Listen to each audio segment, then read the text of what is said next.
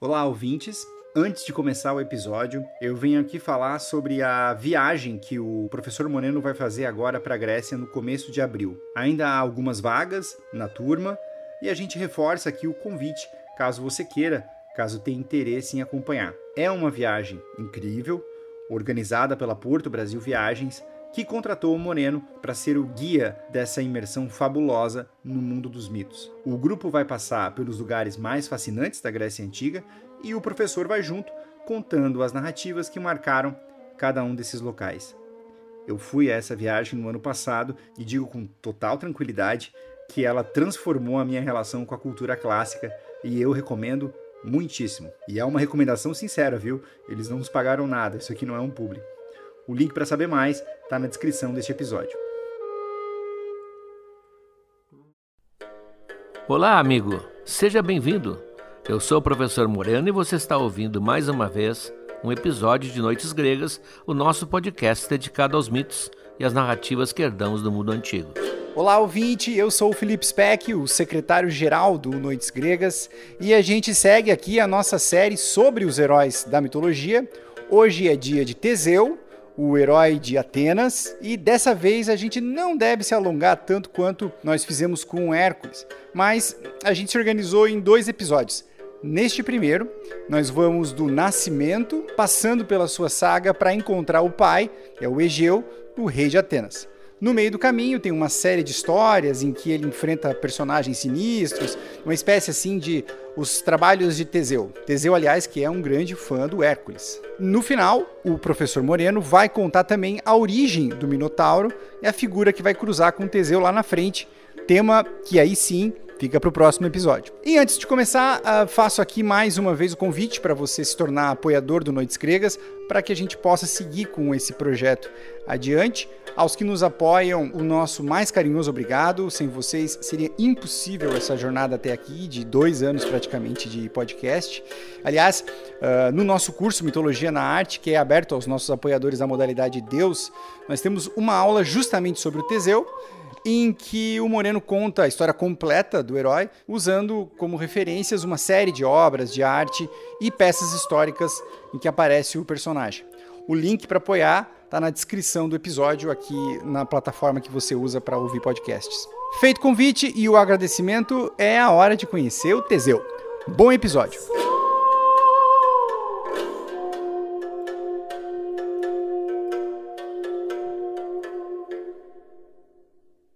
Hoje vamos falar do maior herói de Atenas, vou específico, de Atenas. Hércules é o maior herói da Grécia, talvez o maior herói da antiguidade, mas Teseu é uma espécie de Hércules ateniense, porque a sua vida toda esteve envolvida com a vida pública, inclusive de Atenas, e ele é considerado um dos fundadores mitológicos da democracia ateniense.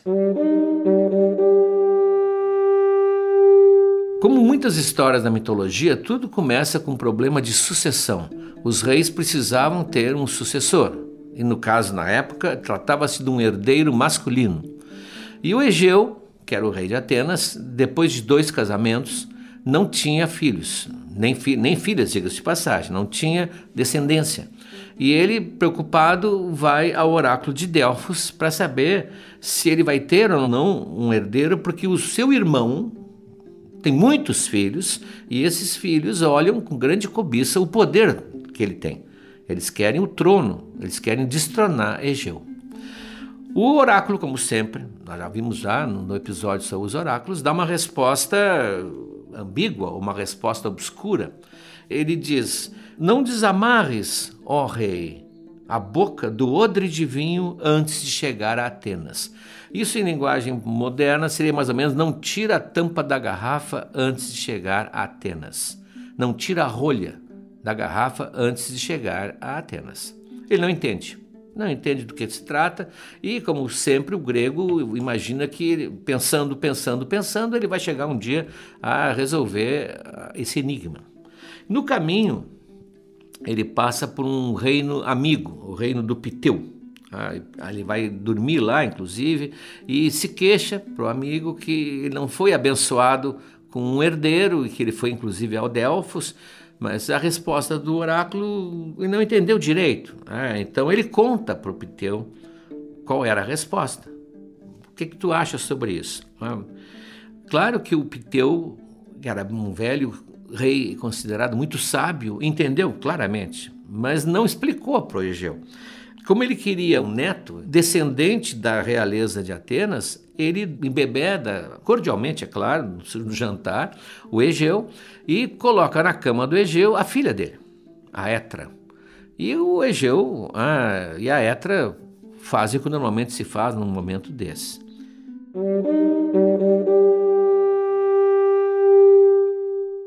No dia seguinte, o Egeu vai embora, mas diz, ó, quando fica sabendo que ela é a filha do, do amigo, ele diz: Olha, se tu estiveres grávida e nascer um filho, tu, por favor, manda ele a Atenas.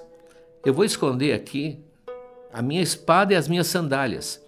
E se ele chegar à idade adulta e conseguir levantar esta pedra, está com uma pedra imensa erguida, ele pegue a espada e se apresente lá que eu vou reconhecê-lo. Então ele pega um pedregulho gigantesco, não gigantesco, porque também ele não era um super-herói, mas pega um pedregulho que tem uma espécie de oco, põe no chão a espada e a sandália, deixa a pedra em cima e vai embora. Vai embora e Etra sabe já que está grávida mas não vai falar nada. E o Egeu pede o absoluto segredo, até porque ele teme que os irmãos, ah, aqueles que disputam o seu trono, possam atentar contra ele se souberem que tem vindo, vem vindo né, um herdeiro.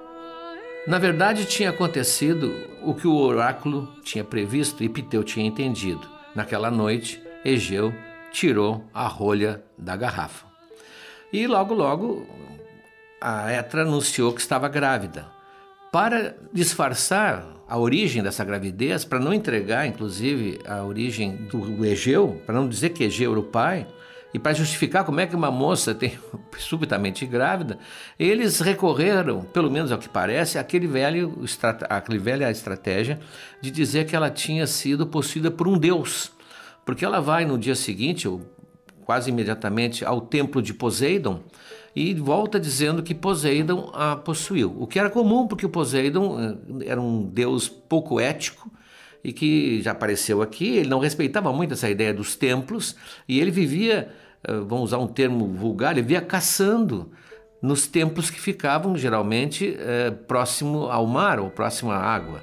Então ele era um predador nesse caso. Então ela volta e diz que, né, que, que Poseidon a, tomou e era irresistível, ela estava grávida de Poseidon. Isso mais tarde vai ser sempre lembrado como se Teseu tivesse uma dupla paternidade. Ah, uns diziam que era o Egeu, eu, depois que o Egeu reconhecê-lo, e outros diziam que era Poseidon. Mas com isso, ela pode levar a gravidez em paz e nove meses depois nasce um rico menino, que é o Teseu. Ele era visivelmente diferente dos colegas, tá? dos amigos. Ele não só era um belo menino e um físico privilegiado, como ele tinha uma atitude, uma firmeza de caráter que era pouco comum na sua idade. Há um episódio na sua infância que o aproxima, aliás, de Hércules. Hércules, o grande herói da Grécia, vai conhecer o futuro grande herói de Atenas. Hércules vai visitar Piteu, que o Piteu era irmão, seria irmão, da mãe da Alcmena, que é a mãe do Hércules. Então o Piteu seria tio-avô do Hércules e o Teseu seria uma espécie de primo, um primo de segundo, terceiro grau do herói, que vai ser inclusive o seu modelo de vida. Né? O Teseu conhece o Hércules pessoalmente, conhece o Hércules das suas façanhas e o seu ideal é se tornar também, como ele, um justiceiro respeitado por todos. Quem conta é o Pausanias, aquele autor do famoso Guia da Grécia, que é um livro indispensável. Diz que quando ele senta para comer, o Hércules foi convidado, evidentemente, para uma refeição, junto com o Piteu, o Hércules tira a sua pele de leão, que devia ser incômoda, talvez até mal cheirosa, né? tira a pele do leão e, para não atirar num canto, né? o Hércules é um homem educado, coloca em cima de um banco. E ao colocar em cima do banco, ele alinha a pele com o banco, ao comprido, com as pernas pendentes ali do animal, o leão de Nemeia, que nós acompanhamos o episódio, e fica parecendo assim, como se fosse um animal vivo. Entra nesse momento um bando de crianças, entre elas o Teseu, e as crianças, quando vê aquela espécie de espantalho, o leão de Nemeia, saem correndo desesperadas, numa gritaria, e o Teseu sai correndo também. Mas em vez de fugir pelos corredores do palácio, ele vai pegar um machado da mão de um criado que está ali e volta para lutar contra aquele animal que estaria ali no salão principal do seu avô. Claro que todo mundo ri, ah, mas fica claro que ele tem uma outra firmeza, ele tem uma coragem já implícita, ele já é um pequeno herói em embrião. Esse episódio, aliás, ajuda a fixar um pouco a idade relativa do Teseu. No fundo, eles eram primos, né, distantes, mas uh, o Teseu tinha uns sete anos quando isso aconteceu e o Hércules já era um homem feito. Portanto, o Teseu é da geração seguinte. Nenhum dos dois vai a Troia. O importante é que depois, quando vier a guerra de Troia, o Teseu estará preso no mundo dos mortos, como nós vamos ver, e o Hércules está pouco tempo antes da sua morte. Portanto, na grande luta que uniu os heróis da Grécia, nenhum dos dois estava presente. Eles vão se encontrar muito na vida. A vida vai aproximá-los e o Teseu, inclusive, se torna, como ele é um grande fã de Hércules, se torna um benfeitor de Hércules. A primeira vez é quando Hércules enlouquece, como nós vimos, e mata os filhos, e a esposa também, e ele fica completamente eh, deprimido e quer se matar. Ele pensa em suicídio, e o Teseu, que já é adulto, vai então ampará-lo, vai animá-lo e diz: Não, vamos consultar o oráculo para ver o que o destino reserva para ti. Então, nesse momento, o Teseu se torna, ele, apesar de ser mais jovem, se torna uma espécie assim de mentor do, do Hércules.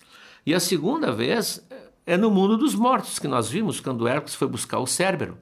Quando Hércules vai buscar o cérebro, encontra o Teseu preso lá e o liberta, inclusive. Nós vamos ver isso depois, os detalhes, mas a vida dele se entrelaçou bastante.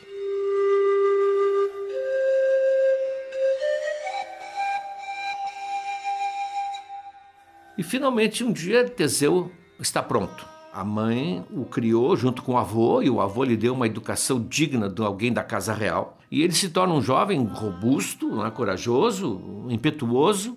E a mãe, a Etra, resolve então revelar o segredo da sua origem. Até ali, talvez o menino achasse que era filho de Poseidon. Então ela leva até a pedra e diz: Olha, se tu puderes levantar essa pedra, embaixo estão objetos que pertencem ao teu verdadeiro pai. E ele, sem dificuldade, levanta a pedra, pega a espada, as sandálias e ela diz: Apresenta-te em Atenas, fala com o rei, ele é o teu pai. A cidade onde Piteu mora portanto, Teseu e a sua mãe, é, a Trezena, ficava distante de Atenas, né? ficava no Peloponeso, e, e Atenas não fica no Peloponeso. Né? Atenas tem que atravessar todo o Peloponeso, atravessar o Corinto e chegar lá em Atenas. A estrada era recheada de bandidos e salteadores, por uma razão muito óbvia. O Hércules tinha ficado ausente naquele período em que ele foi escravo da rainha Ônfale, e evidentemente os bandoleiros, os criminosos voltaram a infestar o Peloponeso. Quando Hércules estava por ali, não, ele era uma espécie de, exatamente a ideia de Zeus, uma espécie de grande xerife da região. Agora, realmente voltaram todos aqueles né, que se aproveitavam da fraqueza dos homens bons. Então a mãe e o avô dizem: Olha, Teseu, tu vai de navio daqui até Atenas, porque a estrada é muito perigosa. São homens cruéis, são homens que têm prazer em maltratar os seus, os seus semelhantes e fazem isso por vontade, não por necessidade. Aqui é um detalhe muito conhecido da Grécia. Os gregos acreditavam que existia o mal. Havia os homens maus também. Não tinha aquela ideia de que o homem nasce bom, não. Havia pessoas que, por nada, como nós vamos ver agora, se deleitavam em ver o sofrimento dos outros e a morte dos outros.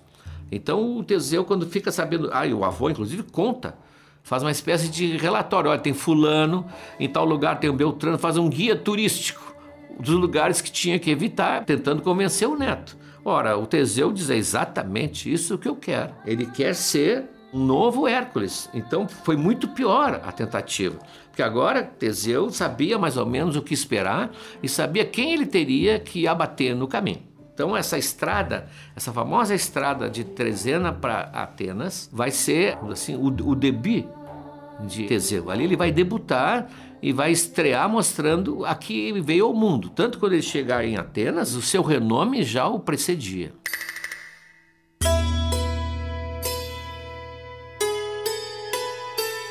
São considerados os seis trabalhos de Teseu. Esse nome, claro, dado em uma comparação ao Hércules. Mas não é como no caso do Hércules, em que há criaturas uh, terríveis, são pessoas, são seres humanos, a não ser uma porca, estranhamente que nós vamos ver. Bom, o primeiro que ele encontra é Perífetes, ou Perifetes. A pronúncia não importa porque ele era um sujeito mau, mau, como se diz, como um pica-pau. Né? Ele era filho de Hefesto. Curioso que nessa estrada há vários filhos de deuses que não, não saíram bons, não. E ele era extremamente maldoso, ele ficava no território ali de Epidauro, onde tem aquele teatro maravilhoso até hoje, e geralmente armado com uma clava, como dizia o nosso amigo, amiguinho Thor, uma clava poderosa, é uma, uma clava, um porrete de bronze, ou de madeira coberto de bronze, era uma terrível. E ali ele simplesmente não deixava ninguém passar em incólume. Era um presente de Hefesto. Então o Teseu, evidentemente, ah, passa por ali, deve passar num passo provocante, né, num, que é o que ele estava querendo, puxando briga, como se diz, riscando o chão com a faca.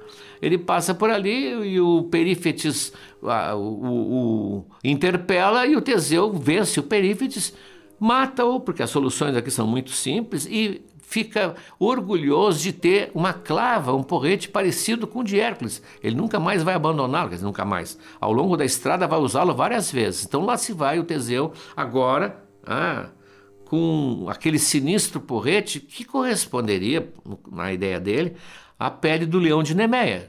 Porque a pele do leão de Nemeia era uma espécie de símbolo que mostrava para quem via o Hércules que o Hércules não estava para brincadeira. Pois agora o Teseu, colocando no ombro aquele porrete pesado, famoso, temido por todos, as pessoas saberiam que ele tinha tirado do seu dono, o que era muita coisa.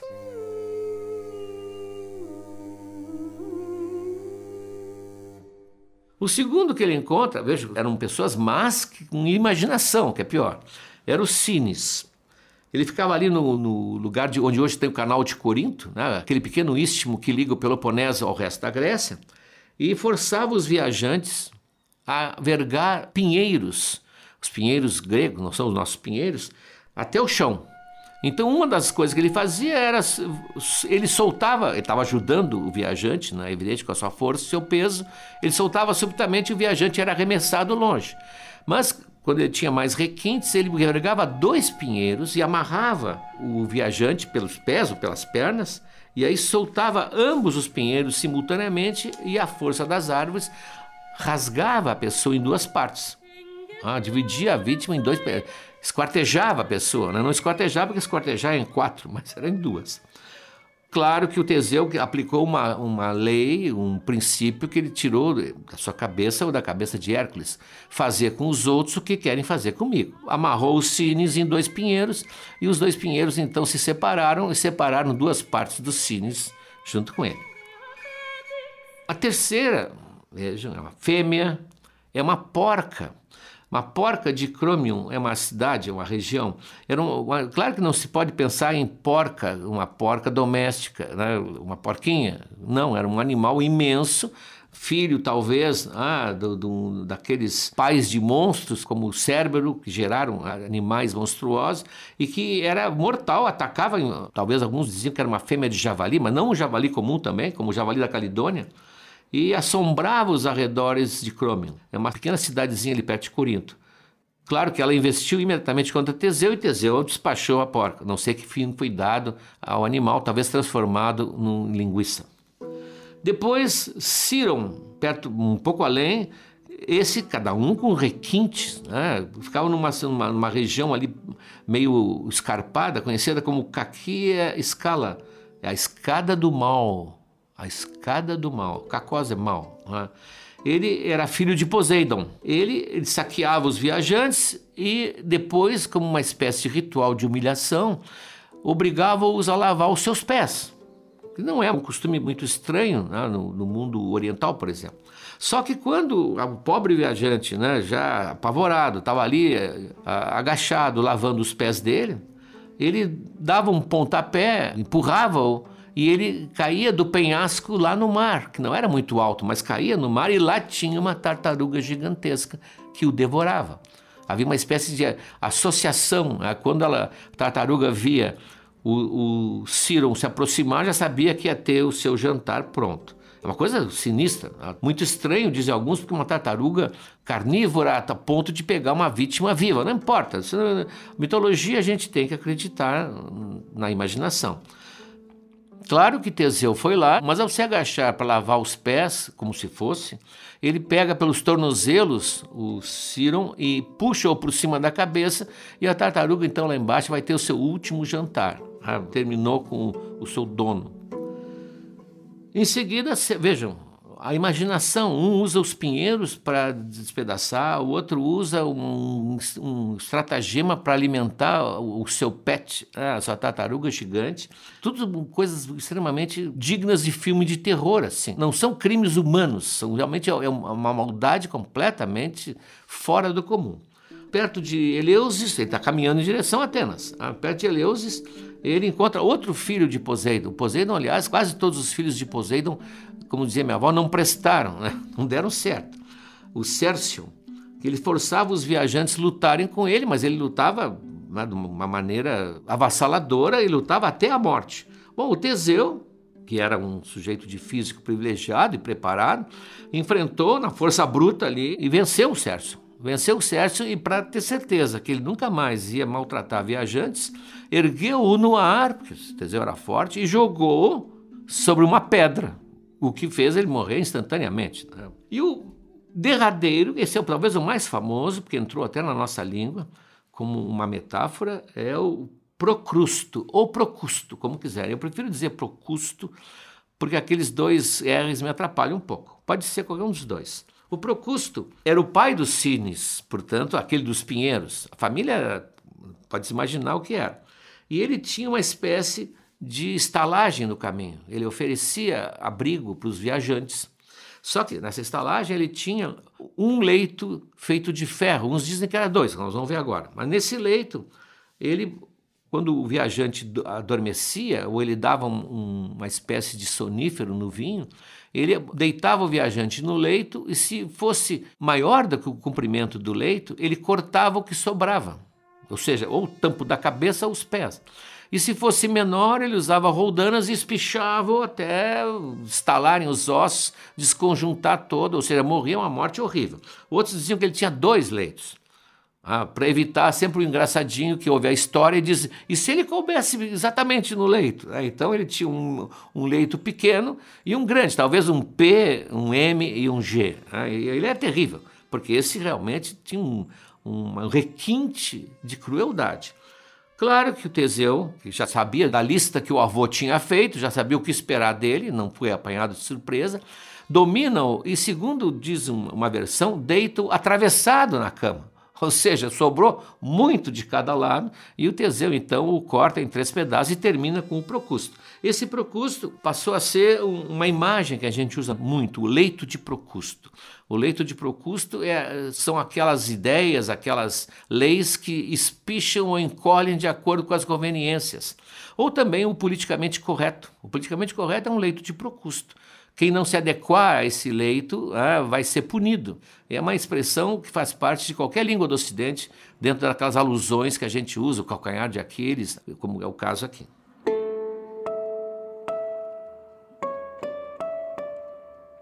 Então, feito isso, limpou a estrada. Quando Teseu chega a Atenas, a casa de Egeu, o palácio de Egeu, está uma confusão total. E o, e o Teseu vai entrar nesse, nesse clima. O Egeu tinha casado pela terceira vez e casado com a Medeia, que foi a mulher de Jazão. Isso é uma outra história à parte, mas todo mundo sabe da Medeia. E ela tinha fugido de Corinto ah, para Atenas e lá ela casou com Egeu prometendo, acenando para ele que ela tinha poderes, ela realmente era uma feiticeira, ah, conhecia uma série de, de, de infusões e elixires. Ela prometeu, acenando que ela lhe daria um filho. Ela trouxe um filho junto com ela, mas que ela daria um remédio que o faria ter filhos. Quando chega o Teseu a Atenas, a fama dele, como eu disse, já, já o precedera.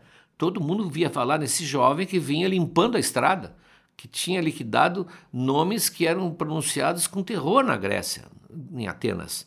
E ele aparece então esse jovem, se apresenta, e ela logo percebeu com seus poderes ou com sua intuição, que ele era algo especial, ele não era apenas um viajante, ele vinha com alguma finalidade muito importante. E ela lá o convence o rei de que devia ter vindo para matá-lo, que ele talvez fosse inclusive alguém do grupo opositor, daqueles irmãos que viviam ah, cobiçando o trono. Então ela se oferece para livrá-lo desse problema, servindo-lhe um dos seus venenos, ah, que ela devia ter uma, uma uma farmacopeia cheia de venenos. E o rei, que é meio fraco, ele está muito envelhecido, muito entristecido, ah, porque não tem filhos. O rei então concorda, meio sem saber muito bem, ah, sem maior pergunta, e convida-o para um banquete, ah, para uma, um jantar, na verdade não é um banquete, é um jantar. E durante a refeição, o Teseu, que quer se apresentar, usa como expediente mostrar a espada. Ele põe à vista a espada em cima da mesa e o rei imediatamente reconhece e diz: É o meu filho. Eu eh, tinha realmente um filho.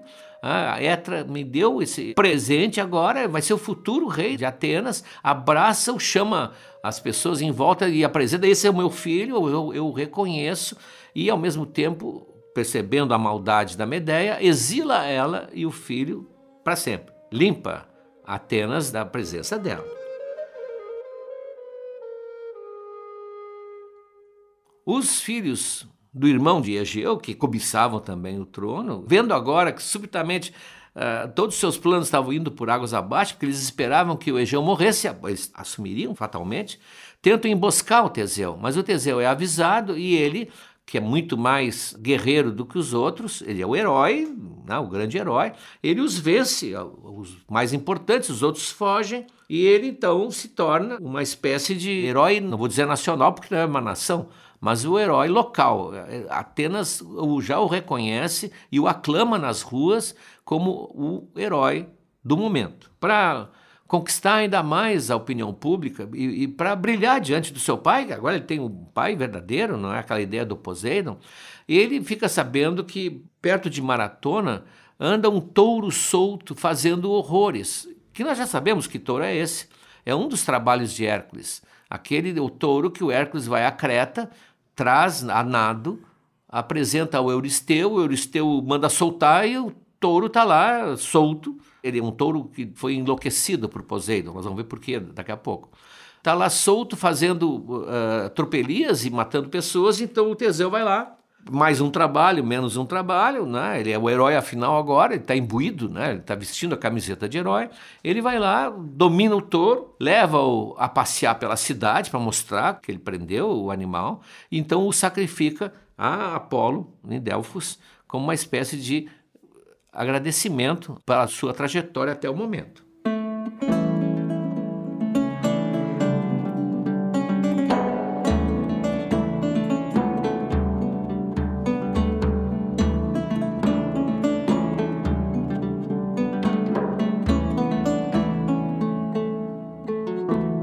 Deixando Teseu vencedor e aclamado por toda a cidade e por seu pai, vamos dar uma passada por Creta, a famosa e misteriosa ilha de Creta, onde vai surgir um personagem que logo vai se defrontar com Teseu, que é o Minotauro.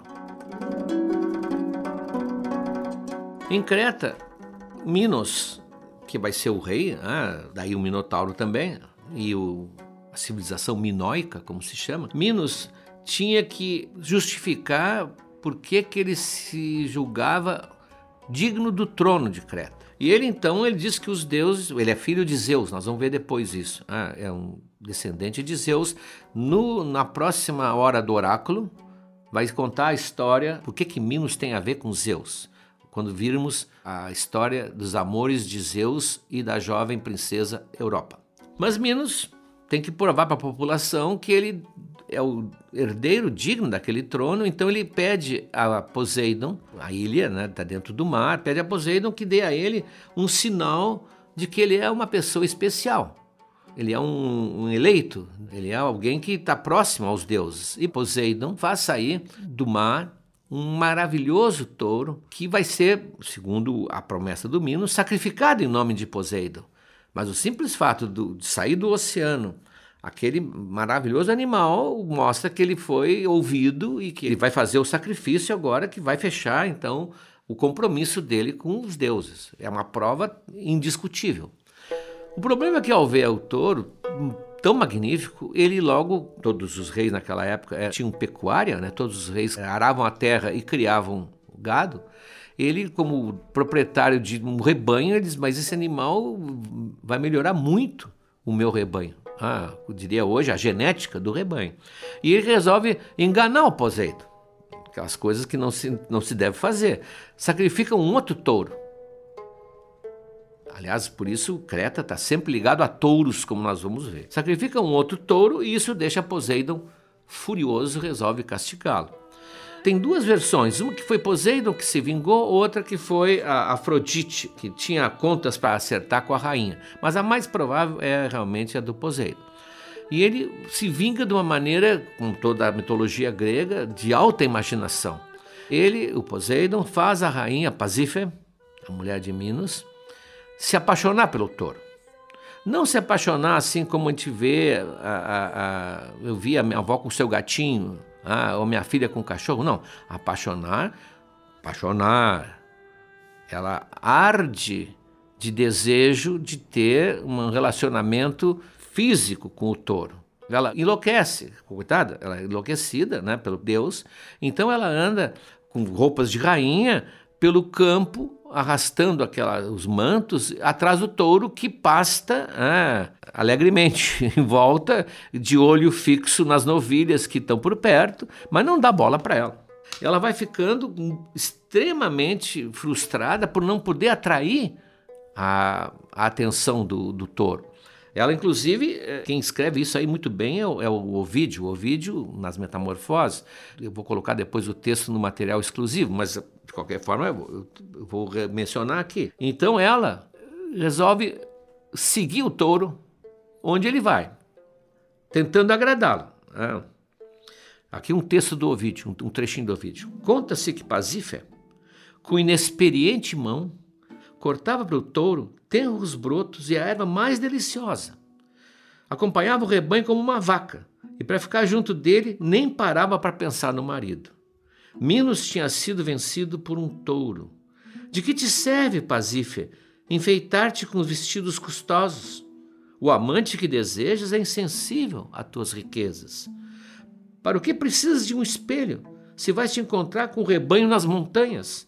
Com que finalidade penteias pela décima vez teus já arrumados cabelos? Olha bem o que o espelho te diz: não és uma novilha. Esse é o vídeo. É. Bom, ela vai é, ficando cada vez mais louca. Se o touro olha com um olhar mais brilhante para uma novilha, ela manda apartar a novilha e abatê-la. E depois, segurando as entranhas da novilha, diz: Agora? E agora? Me diz aí, e agora? O que te adiantou? Ela está completamente enlouquecida. E ela não sabe mais o que fazer. Ela precisa levar adiante o seu desejo. Nesse momento, está presente em Creta um outro personagem que vai aparecer muito aqui, o Dédalo, que é o grande inventor na mitologia. Ele faz objetos, ele cria é, uma das filhas da Pasífia e do Minos é a Ariadne, que ela vai aparecer, porque ela vai ter um, um romance com o Teseu, e ele faz para ela uma pista de dança iluminada. Até hoje as pessoas perguntam como é que é essa pista de dança iluminada. Ela fa ele faz para a princesa. Ele está lá meio como um hóspede e segue, evidentemente, os desejos dos donos. E a Pasífia o chama de, de lado, é evidente, e diz: Olha, eu não, não consigo mais viver assim. Eu preciso, preciso que esse touro durma comigo. Então o Dédalo monta uma estrutura em forma de novilha de vime e cobre essa estrutura com o couro de uma novilha. Então fica com uma aparência eh, de uma pequena vaca e põe rodas. O Dédalo é todo sutil, ele põe rodas para poder rodar com aquilo campo afora. E atrás, em cima, no lombo, em cima das pernas traseiras, ele abre um alçapão e ali Pasífae se enfia, colocando as pernas dentro das pernas da novilha e alinhando aquilo que tem que ser alinhado, se vocês me entendem. E assim ele sai rebocando aquela geringonça em direção ao touro e perto do touro, até que finalmente o touro se interessa. Os comentaristas da época tinham comentários estranhíssimos, né? Como é que um touro vai se interessar por uma novilha de madeira se ele sempre é, fareja muito bem é, o que está na sua frente? Não vou entrar em detalhes, é evidente. Mas acontece, finalmente acontece. Ah, é um belo texto para alguém um dia inventar o que se passou na cabeça e no corpo de Pasífae naquele momento. E ela então, evidentemente, fica grávida e dá à luz um menino com cabeça de touro, que vai ser o Minotauro.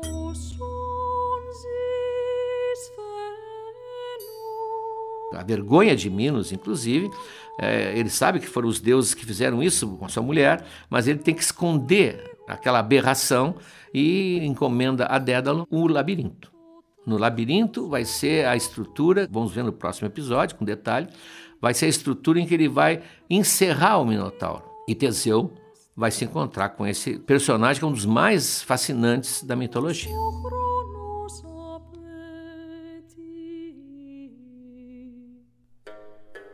Bueno, pessoal, eu já publiquei no nosso site o material exclusivo desse episódio. Lá no PDF tem, além de algumas representações do Teseu, como sempre, outras três peças. Primeiro, o nosso amigo Plutarco está lá. Teseu é um dos personagens do livro Vidas Paralelas, que nós mencionamos no episódio anterior, na última hora do oráculo. E nós pegamos um rico trecho com descrições deliciosas dos episódios que o Moreno tratou hoje. Tem um poema do Baquílides, que é um diálogo entre o rei Egeu e cidadãos de Atenas, em que eles falavam sobre um burburinho que rolava na cidade de que estava chegando um grande personagem, uma grande figura, que mal sabia ele que era o nosso protagonista, que era o seu filho. E tem também um texto do Palaífitos, o cara que quebra a regra número zero da mitologia e reclama da falta de lógica nas narrativas. Ou seja, um cara meio chato, assim. Se fosse vivo, o Paláfito certamente não seria um ouvinte do Noites Gregas. A gente separou um texto em que ele refuta a origem mitológica do Minotauro, numa explicação que é meio tosca, mas é bem divertida, tá bem? E a gente volta na semana que vem com mais uma Hora do Oráculo.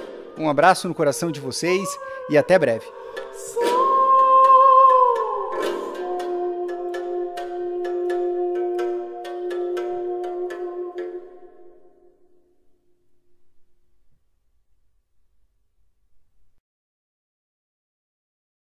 Olá, amigos! Chegamos agora ao terceiro ano do Noites Gregas. Já contamos muitas histórias, mas tem muito mais pela frente. Tem toda a Ilíada, a Odisseia, as Metamorfoses de Ovid e muitas outras coisas. Mas para que a gente consiga seguir em 2023, para produzir esse podcast que nos dá muito prazer, mas também muito trabalho, nós precisamos do apoio de vocês. Acesse noitesgregas.com.br barra apoiar o link está na descrição desse episódio. E veja como você pode ajudar. Um abraço.